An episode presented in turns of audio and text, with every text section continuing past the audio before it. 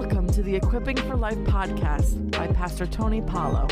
Listen as Pastor Tony provides tactical tools to overcome obstacles in your everyday life.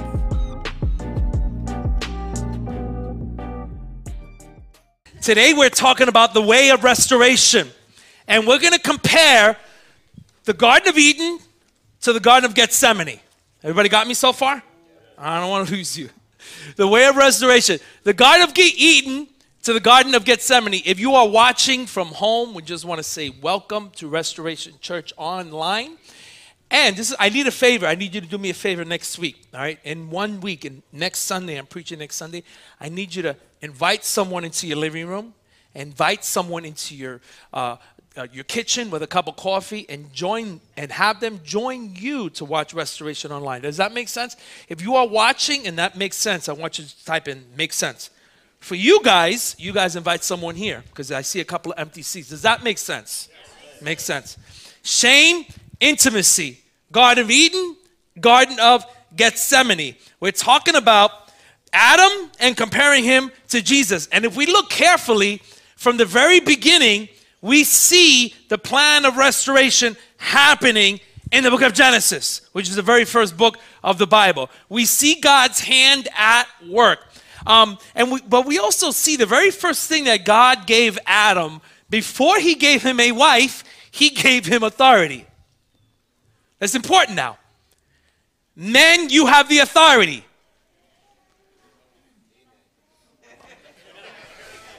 I got an amen from a guy who's, uh, who, who's not married. Men, I want you to turn to your wife and say, I have the authority. Go. Go. Oh, man, come on, Hulk. We need a class on that. Watch, I'll show you how it's done. Honey, I have the authority.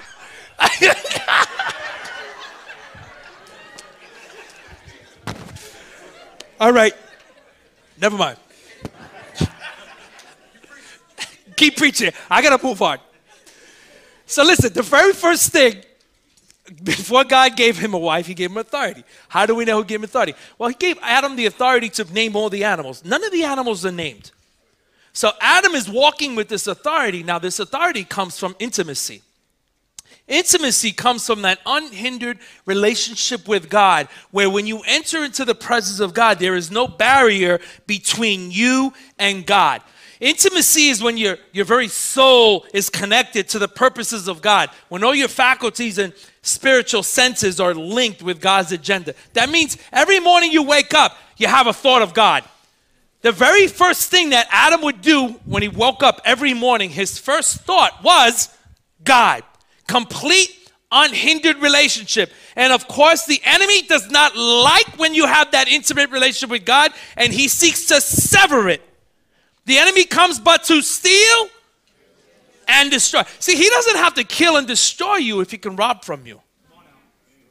If he can steal that connection, that contact, and you know, if you if you haven't, I don't know if this happens to the car, but when we have the older cars, the battery terminal, if it wasn't connected properly, it would corrode. So that corrosion will have just it, it's touching, but it's not connected. It just because your hiney is in my seat touching the seat doesn't mean you're connected to the body of Christ. You could be sleeping in the same bed with your spouse and not be connected. So the enemy does not like when you have that connection with God the Father. And once he severs that connection, he don't even care if you make it to heaven. He don't even care if you come to church. He just wants to make sure that that sever between you and God is disconnected. Why is that connection so important? Because it creates an intimate bond when you understand the promises of God. So when I understand God, my understanding is based on my standing on the promises of God.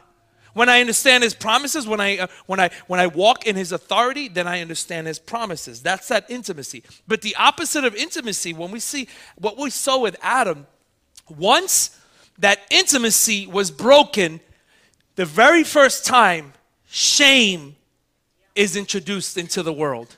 And what happens when shame was introduced into the world? What happened? He hid. And shame is a graceless perspective of yourself. When you see yourself disconnected from grace, that's shame. You know what? You know what? For, I'm not talking about conviction. I'm not talking about if you, you know, knock off an armored truck, you feel bad about it. You should feel bad about it if you knock off an armored truck. I'm talking about you didn't do anything wrong. You just f- feel bad. You didn't do anything bad. You just feel bad about yourself.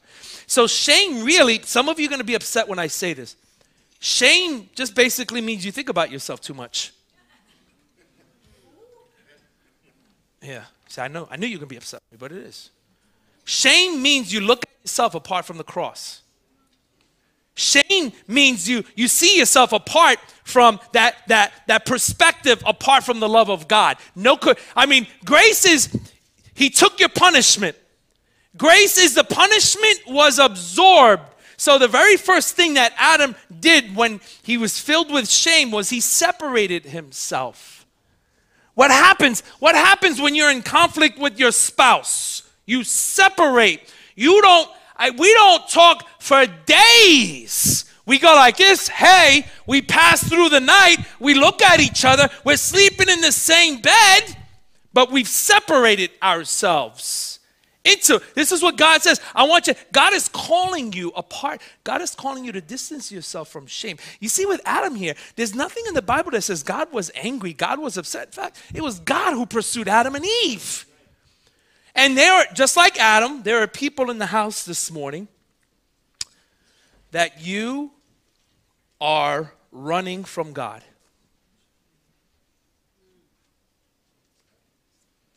I'm going to say that again because I feel like the Spirit of God saying, Say that again.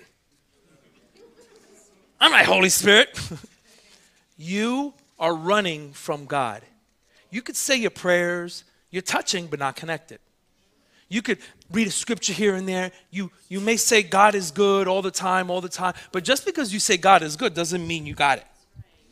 Doesn't mean you're walking in the favor of the Lord. So Adam sins, and the very first thing that we see, given that authority, was taken away from Adam. Now let's follow the tracks now. Let's follow these tracks all the way to Genesis chapter 2, verse 15. Genesis 2, uh, verse 15 tells us how God plants Adam in the garden he puts him there and he puts Adam to dress the garden. This is important that we get this. One version says dress, another version says to tend the garden. Sounds so nice, sounds so amazing. The provision was unlimited. But again, let's let's talk about the intimacy part. Adam enjoyed uninterrupted connection with God. Somebody said to me, "You know what? I don't think we'll ever be able to get to that place. Adam had it at that moment. That was the best. I'm like, no, we can have better because the Holy Spirit lives inside of us. We Adam is in heaven saying, I wish I had the Holy Spirit. We have it better, which is why the new covenant is better than the old covenant. New Testament is better than the Old Testament. The new agreement is better than the old agreement. So let's follow this train of thought. There's a storyline of brokenness that God looks to change. There's brokenness in our world that does not have to touch your doorstep. I'm going to say that again. I would have amen myself. I thought that point was good too, but just, I have it written on my paper. I'm like, ah, I, it's highlighted. That means you're supposed. Let's try it again. There's brokenness in the world that does not have to touch your doorstep. See, what happens if you don't get a point, then I'll tell a story and, and, and just stay on the point until you get it. This is, this is it. God is changing the na- narrative here. Does trouble come my way? Yes. Does brokenness come my way? No. Because when I'm living under God's favor, I get to experience His blessing. And when I work and when I live, I live out of that blessing. And I, I don't strive for something that I already live in. And this is where I, so let's compare it now. Genesis chapter 2, verse 15 says, He tended the garden. Genesis chapter 3, verses 23 and verses 17 pretty much say the same thing. And verse 23, it says, So the Lord banished Adam from the Garden of Eden to work the ground from which he had taken. We learned a couple of weeks ago why would God, after Adam and Eve sinned, why would God banish Adam? Well, Adam sinned. Adam can no longer be in the presence of God. So God is like, I'm going to change up my plan, but not my purpose. I'm going to banish you from my presence until I come up with a plan to fully cover you. And his name is Jesus. God always has a plan. So in verse 17, God says to Adam, Cursed is the ground because of you. Now, let's make this clear. God didn't curse the ground. Adam's behavior cursed the ground. We think, oh, God is just sending bad things my way because I sinned. No, your sin is sending you bad things your way because you sinned. God doesn't come around saying, Lightning, you're bad. Lightning, you've been a bad girl. Lightning for you. Lightning for you. No, our sin, God's lightning strikes lightning on our sin. So if we're harboring our sin, guess what? We may get a little singed. But if we are apart, guess who took the lightning? Guess who took the punishment? His name is Jesus. The, the Savior, the Lord and Savior of our lives. God didn't curse the ground. So he says, through painful toil, this is tough. Adam, because of what you did, cursed is the ground because of you. Through painful toil, you will eat food from it all the days of your life. This soil, now let's look at this soil, because when I hear that, I'm like, man, the soil is cursed. I wonder what the soil was like before. At one time in the Garden of Eden, the soil had perfect pH, was beautiful. How many of you love gardening? You take that soil, you know, even the soil that you buy at Lowe's and Home Depot will never compare to the soil at, at the Garden of Eden. And so God says, Your sin messed up the pH factor of the Garden of Eden. And as a result of it, that same your work, you still gotta work. We're gonna talk about that in a minute. You still gotta work, but now your work is gonna be different because the soil is different. Okay, now let's compare Genesis chapter 2 verse 15 with Genesis chapter 3, verse 23. This, let's come do the comparison. Because at, at one time I was reading this and I'm like, okay, so while he was in the garden, he had to tend the garden. And now he's banished from the garden. And verse 23, he has to work the land. Verse two, chapter 2, verse 15, tend the garden. Chapter 3, verse 23, work the land. Now I would think, can I be honest with you? Pastor Mike, you know how, how when preachers get, you're like, man, this sounds powerful. So I'm like, let me look at the Greek, let me look at the Hebrew word in Genesis chapter 2, verse 15, tend or dress. And let me look at the Hebrew word in Genesis chapter 3, verse 23, work. Guess what? It's the same word. I'm like, oh man. I thought it'd be different. Abad, which means work.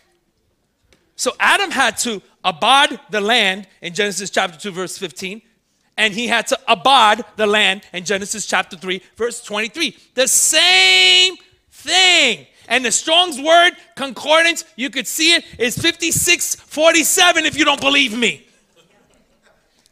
The same work Adam had to work. Now, let me talk to I, let me talk to the men especially about work. There was something about organic in the work that Adam had to do there's just something about putting your hands in dirt. Remember when you were, ladies, just for a minute, I'm just gonna talk to the guys. Remember when you were a kid, you used to, Tony, uh, Hulk, you just like, like, you still do this, man. I love this, man. You don't care if the cement and concrete dries out your hands. Look at that. So for Adam, it was very organic in the in the garden to work to tend the garden and then when he had to work the land, when he sinned, it was just something about work, about the dirt. Why? Because we come from dirt. And when we die, our bodies go back to being dust. So then I did more research on this word abad in the Hebrew, Strong's Concordance 5647. And I said, let me do more research. And I realized that abad was used throughout the Old Testament. Sometimes it meant abad, work, Levitical duties as a priest and sometimes it meant abad, work as a slave or a subject. Let me say that again. Abad could either be working as a Levitical priest versus working as a slave. Same word, abad. But in one contract, it was you were serving God as a priest, and the other contract, you was you were just as a slave. Same work. You know what? The one thing that changed? The context. You're going to be doing the same thing, but except working instead of working from a ground that's blessed, you're working from a ground that's cursed. Instead of working from favor, you're going to work with frustration. I'm going to talk about that for a minute. Working with frustration. You ever been there? Mm. It's a whole nother sermon. I'm not talking about making $15 an hour versus $50 an hour. I'm talking about an attitude. Because some of us, when we're, there's two different works working within the garden and working banished from the garden. When you're banished, when Adam was banished from the garden, now everything was provided for. Adam, God says to Adam and Eve, everything you have is yours. Everything, whatever you need. All Adam had to do was dress what was provided for. Now he has to create provision. That's like some people when you talk to them, they're like, hey, how's work? Well, you know, it's a job. I work 70 hours this week. You notice men, every time we get together, what is the first thing we talk about? How's work? Oh, you know, it's, uh, uh, it's the same thing. We ask same, how's work? How, oh, yeah, how's work? It's always the same thing because we have wrapped our identity around what we do. In the garden, your identity was wrapped around intimacy, was wrapped around relationship with God. Now that Adam is banished from the garden, now you have to create from a ground that's cursed. So instead of working from favor, you're working for favor. So some of you are working two or three jobs.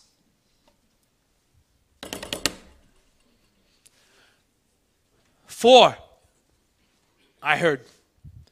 Well, you know, I'm not, I can't really sleep at night, so what am I doing from two to four? I might also just do some Uber runs. Nothing wrong. Hey, there's nothing wrong with making a couple extra bucks. But what's happening is you don't leave God an entry point. You don't leave God an entry point for something supernatural to happen. And you're doing everything with your hands, like the Tower of Babel. Look what I, I'm to build this tower so that I could say that I reached God. You could pay your bills, but you're lack you're still lacking favor here. So this abad, it's the same root word used throughout the entire Old Testament, but the thing that changed was context. Work, work, work, work, work. You're frustrated you're not getting raises. You're not getting bonuses. You're not feeling frustrated. It's because God is over here saying, Hello, I recaptured that promise. Stop looking backward and start looking forward because there is a life of favor that you can enjoy. Matthew chapter 6, verse 33 says, Seek first. We try to get all these things without seeking. Trying to oh, climb up the corporate ladder. And when our boss gives us a 25 cents raise an hour, we get angry. Because God is saying, it ain't your boss. Doesn't the New Testament say you don't work for man, you work for God? Try that tomorrow on your boss. I don't work for you, I work for Jesus.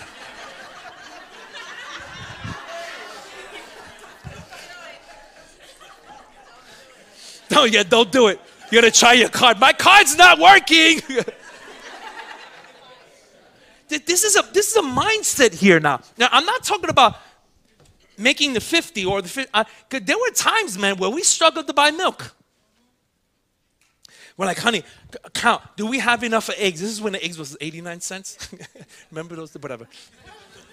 I'm telling you, I'm telling we couldn't even afford a Happy Meal. We went to Martha's Vineyard one time and we said, let's get ice cream. We're like, never mind. I'm like, we didn't even have money to buy ice cream for our kids. I'm like, kids, it's, yeah, we have to catch the bus. We have to catch the boat. I'm not talking about the, the amount of money that you make, but it does it's a big deal when you're making $15 an hour, where you are a good steward of that $15 an hour, and praise God for that $15 an hour, like you're making $50 an hour. Because there were times where we struggled to buy eggs and we walked out of the supermarket, we were saying, Man, we're favored. God, thank you for this dozen eggs. God, thank you that we got a deal. God, thank you that we had a coupon. I'm talking about your attitude and you're working, you're, you're trying to create something to grow from the ground. I'm trying to build my business, blah, blah, blah, blah, blah, blah. The ground is cursed. You want to build your business? Make sure the foundation and maker is God. Great, build your business, make millions. But remember, the ground is cursed. So you can, get, you can go for that fourth job, pay your bills, and still be frustrated and still miss it. You can still miss it. So if you're, let's talk about that frustration part again. You're working from the, he says, this is what, he says, you will work, you will, out of prolonged labor. You're gonna have to abad the land out of frustration. Man, you jacked up this soil. You did this, Adam. Well, like, God, why are you doing this to me? I'm like, I ain't doing nothing. Stop sinning. Stop being a, stop being a knucklehead. I can't cast the spirit of knucklehead out of you. You just got to stop. There's no such thing anyway, so whatever. Seek first. Seek first. So Adam, he wakes up every morning, his first thought is God. What prevents us from first thing in the morning being able to say, God, thank you for this very first breath that I have? When I mentor, don't, don't ask me to mentor you. You don't, you don't want me as your mentor. I'm going to make you work hard. Yes, yeah, all right. No, no, I know. Pastor, I want you to mentor me. All right, tell me what your morning's like. Well, I work at 9. I get up at 8.25. I get up just to have enough cup of coffee and then kind of brush my teeth and get out of the house. I'm like, all right. Wake up at 8.10 instead of 8.25. Oh. What's the first thing that comes to your mind when you wake up? My day, he says, my day does this, floods me. I said, how about rewinding it? Wake up before your day flood. And it's good to wake up tired because your spirit is alert, but your brain is sleeping. Your spirit will catch what your brain will miss. So you wake up when you're tired. It's, you're too tired to capture your day, but not to respond to the voice of the Spirit. Because remember, God speaks to you in your sleep. David says, You counsel me while I'm sleeping. Imagine that. Imagine having a counselor, Almighty God, counseling you while you're sleeping. You should try. It's pretty good. So you, I tell him, wake up 10 to 15. It's too much. Your first, if Adam's first thought was God, because he was so consumed with God and he was so connected and intimate with God, is it too much to say, God, I'm going to wake up 10, 15 minutes earlier just to think about you? And so that when my day begins, instead of building foundations in a land that's cursed. I am building foundation in a world that's blessed. Surely goodness and mercy will follow me. Another word again, all. All the days of my life. That means wherever I go, Jay, God's promises are magnetized towards me wherever I go. And God does things that when you live a life of failure, He answers prayers behind your back. He answers prayers that you don't even pray. Why? Because that's favor. And why, there's a lot of things I don't have to pray for because if healing belongs to me, why do I have to beg for something that I already have? That's faith. That's faith. But but God says to Abraham, through painful toil you will eat from the, its land all the days of your life. He says, through sorrowful disappointments, you will get results, is that verse in the Hebrew. You'll get results. I like results. You know what I like better? Fruit. Fruit is kingdom. Fruit impacts my children. Fruit impacts my grandchildren. When we say, God, like all our kids are serving the Lord, like, it's, oh, you must be good parents. Ah, this morning I said to my wife, I'm like, honey, I think we're good parents. She goes, yeah, I think so too. That's how morning. I'm like, I think we're good parents. I'm like, but man, we just kind of hobbled and skipped and went sideways. How, didn't you hobble and skip and go sideways a couple of times in your life? But it's the grace of God on your life. Surely goodness and mercy. So what that means is that it, you are attracted. The promises of God chase after you, no matter what. This is the grace of God, and this is God's plan of restoration, galvanizing the cross of Jesus Christ. So let's go back to this, this life that some of us are living in. It's work, nine to five. I come home. Yet you're, you're caught in a cycle. Tomorrow, you've actually predicted your day. And your day will go exactly how you've predicted. But God, the Holy Spirit, is like kind of waiting. Remember double Dutch? Yep, anybody? Never mind. God, the Holy Spirit, is just waiting to introduce Himself and interrupt your cycle of viciousness to bring in the supernatural. That's favor. Every si- and what favor, walking in favor means is just you call everything a miracle. God, thank you for this miracle.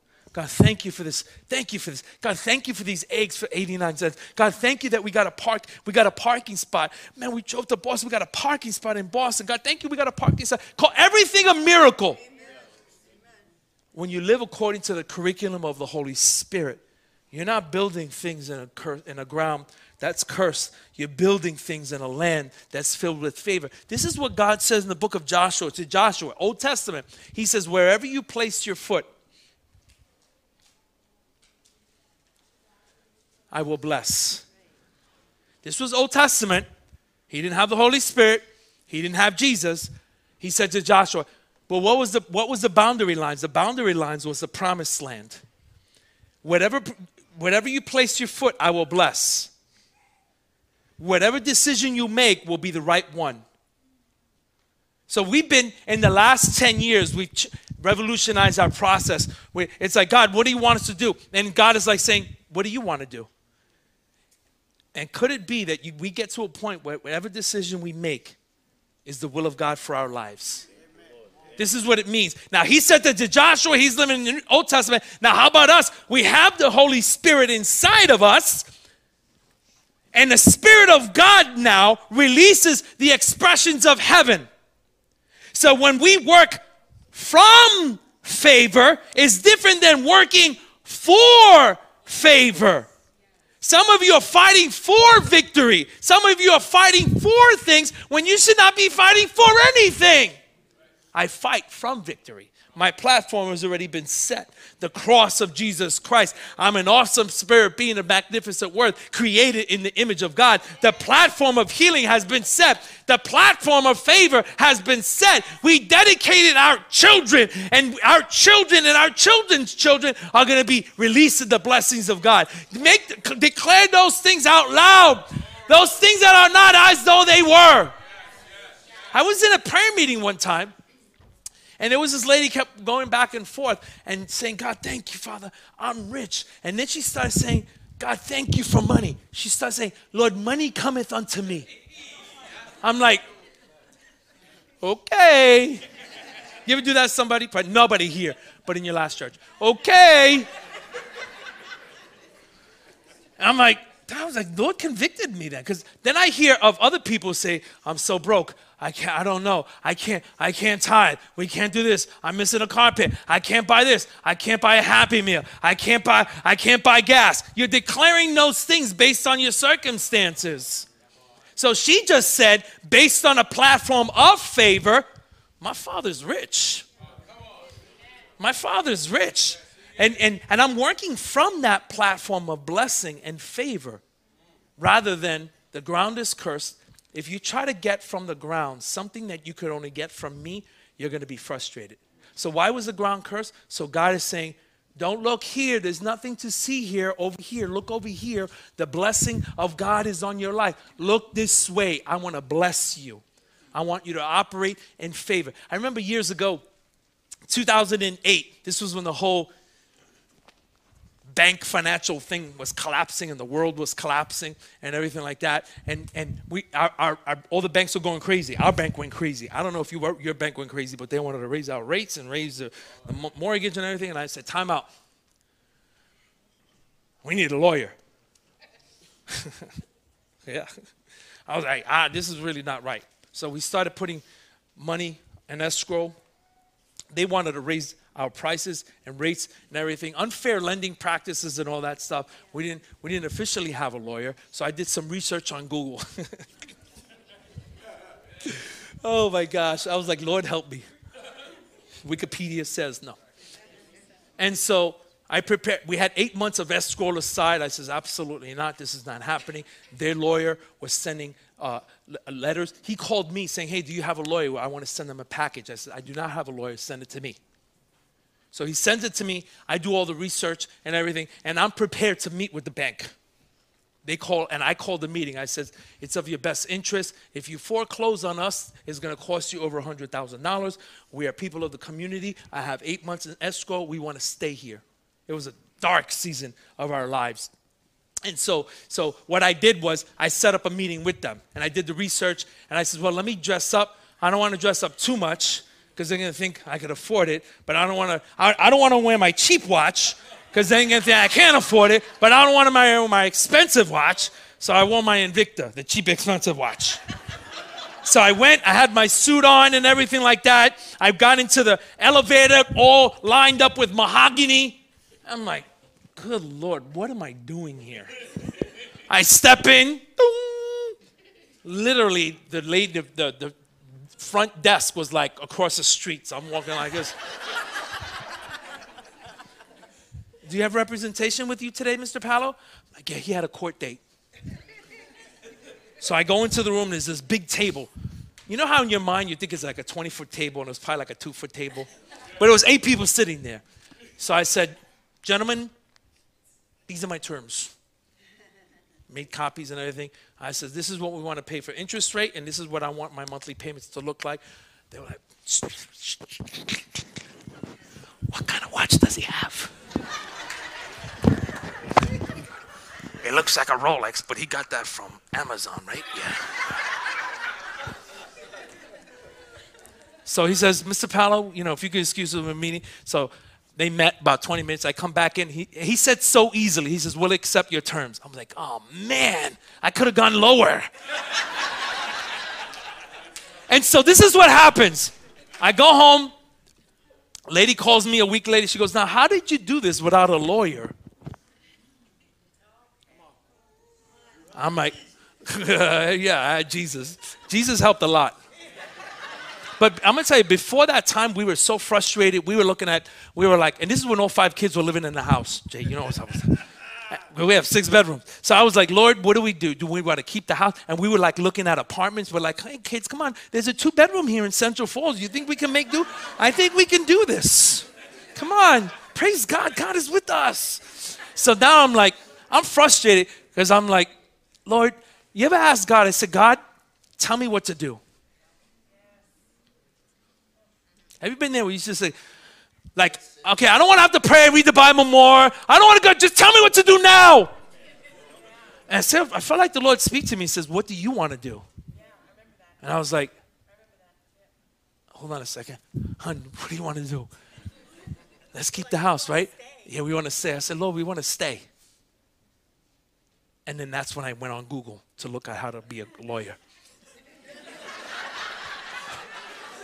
You don't make this stuff up. You think I'm making this stuff up? How to be a lawyer, it'll tell you.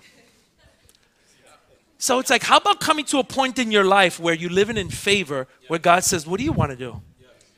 We, you've made this, I've made this, we've made this so complicated. We're like, Lord, please tell me, do I take door number one? Do I take door number two or door number three? God says, pick, pick a door. Any door is going to be the right door. Because when you're walking in favor, the Prince of Peace lives inside of me. The Holy Spirit that expresses heaven lives inside of me. So if you're working to get something from the ground, that all you're going to experience is frustration. The work in the garden is and the work outside is the same work, abad, but the work in the garden, it was an expression of heaven on earth. We work, you work, gotta pay the bills. That's not the reason why you work. You work to express kingdom principles here on this earth. So, those calluses that you have, come on now, Angelo, you say, God, thank you. Angelo's right, bridge authority. You build, he build, builds bridges, something like that. State of Rhode Island. So when you see, when you're driving on the Newport Bridge, and you see that guy way up top, it's Angelo or Joe. yeah, definitely not when, whatever you do, whatever your hand finds to do, do it as unto the Lord. This is an offering. Work is an offering unto the Lord, and God gets to express all of heaven through your actions. That's why I said you work for God, not for man. So the two or three jobs. How about taking a step of faith and saying, God, I'm looking to cut back to see if I could do three jobs instead of four, or do two jobs instead of three, or maybe doing one job instead of two to give God access and leverage. That's favor. Access and leverage. Access and leverage. Favor is you have access to the promises of God. Leverage means that it's God using a longer pole to take that bolt right off your car. It's like, get that thing off. It's not easy, but it's easier compared to the way you're doing it. My yoke is easy and my burden is light. So let's take this moment because we're going to partake of communion in a moment.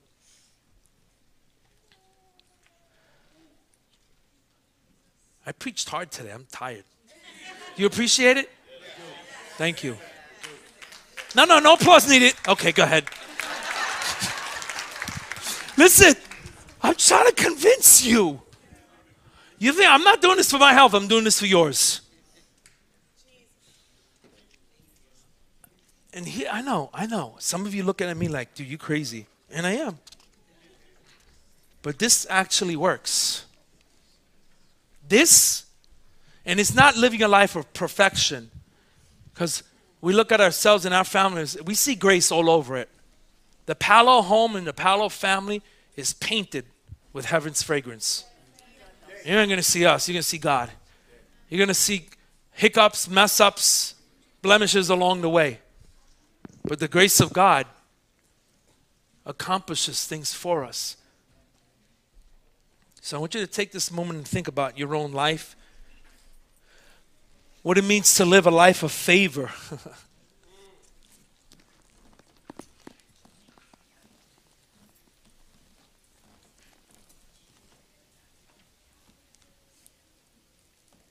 what it means to live a life of walking where God says, wherever you go, I'm going to bless. Imagine that. James, you know that blessing, you know that life. Is it easy? Is it fun? Okay, yeah. Is it tough? Yes. Is it adventurous? Yes. But you have to convince yourself that if I'm going to do this, it's going to have the fragrance of heaven on my life. I'm going to wake up thinking about God. I surrender everything to the Lord.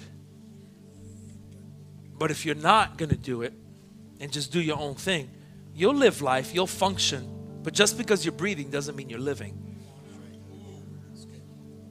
Not true living. True living is living heaven's expressions. So when the Bible says, let your will be done on earth as in heaven, that's a very the terminology used in that is God is going to let his will be done on earth through our hands. So God doesn't magically sprinkle his will on the earth, he uses us to express his will on the earth. And when Jesus came to that moment, the sacrifice, the greatest sacrifice with the cup, and the book of Corinthians, apostle, where Jesus resisted that cup. He had that cup of communion of the fruit of the vine. And he said, This cup is a new covenant. In the new blood of my covenant. But that same day when he was in the Garden of Gethsemane, remember this Garden of Eden, Garden of Gethsemane, what failed in the Garden of Eden succeeded in the Garden of Gethsemane. To capture this. Adam said no in the Garden of Eden. Jesus said yes in the Garden of Gethsemane. First garden failed, second one succeeded. But even in the second one, Jesus was like, what did he say? Lord, if it could be, just let this cup pass from me. See, the cup didn't represent physical sufferings, the cup represented spiritual separation. Everything that we, everything that you and I struggle with right now,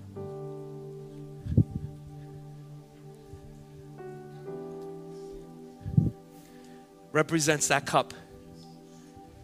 And that's why Jesus said, because he knew at that moment he wasn't so much nervous of the physical pain as he much as he was as much as the, phys- the spiritual separation from his father. Rejection abandonment addiction sickness pain death abuse violence hatred injustice is found in that cup. So when jesus said that's where he sweat great drops of blood, right? The book of Luke, the Garden of Gethsemane. Jesus said, If it's possible, let this cup pass from me. Adam was like, I'm doing my own thing.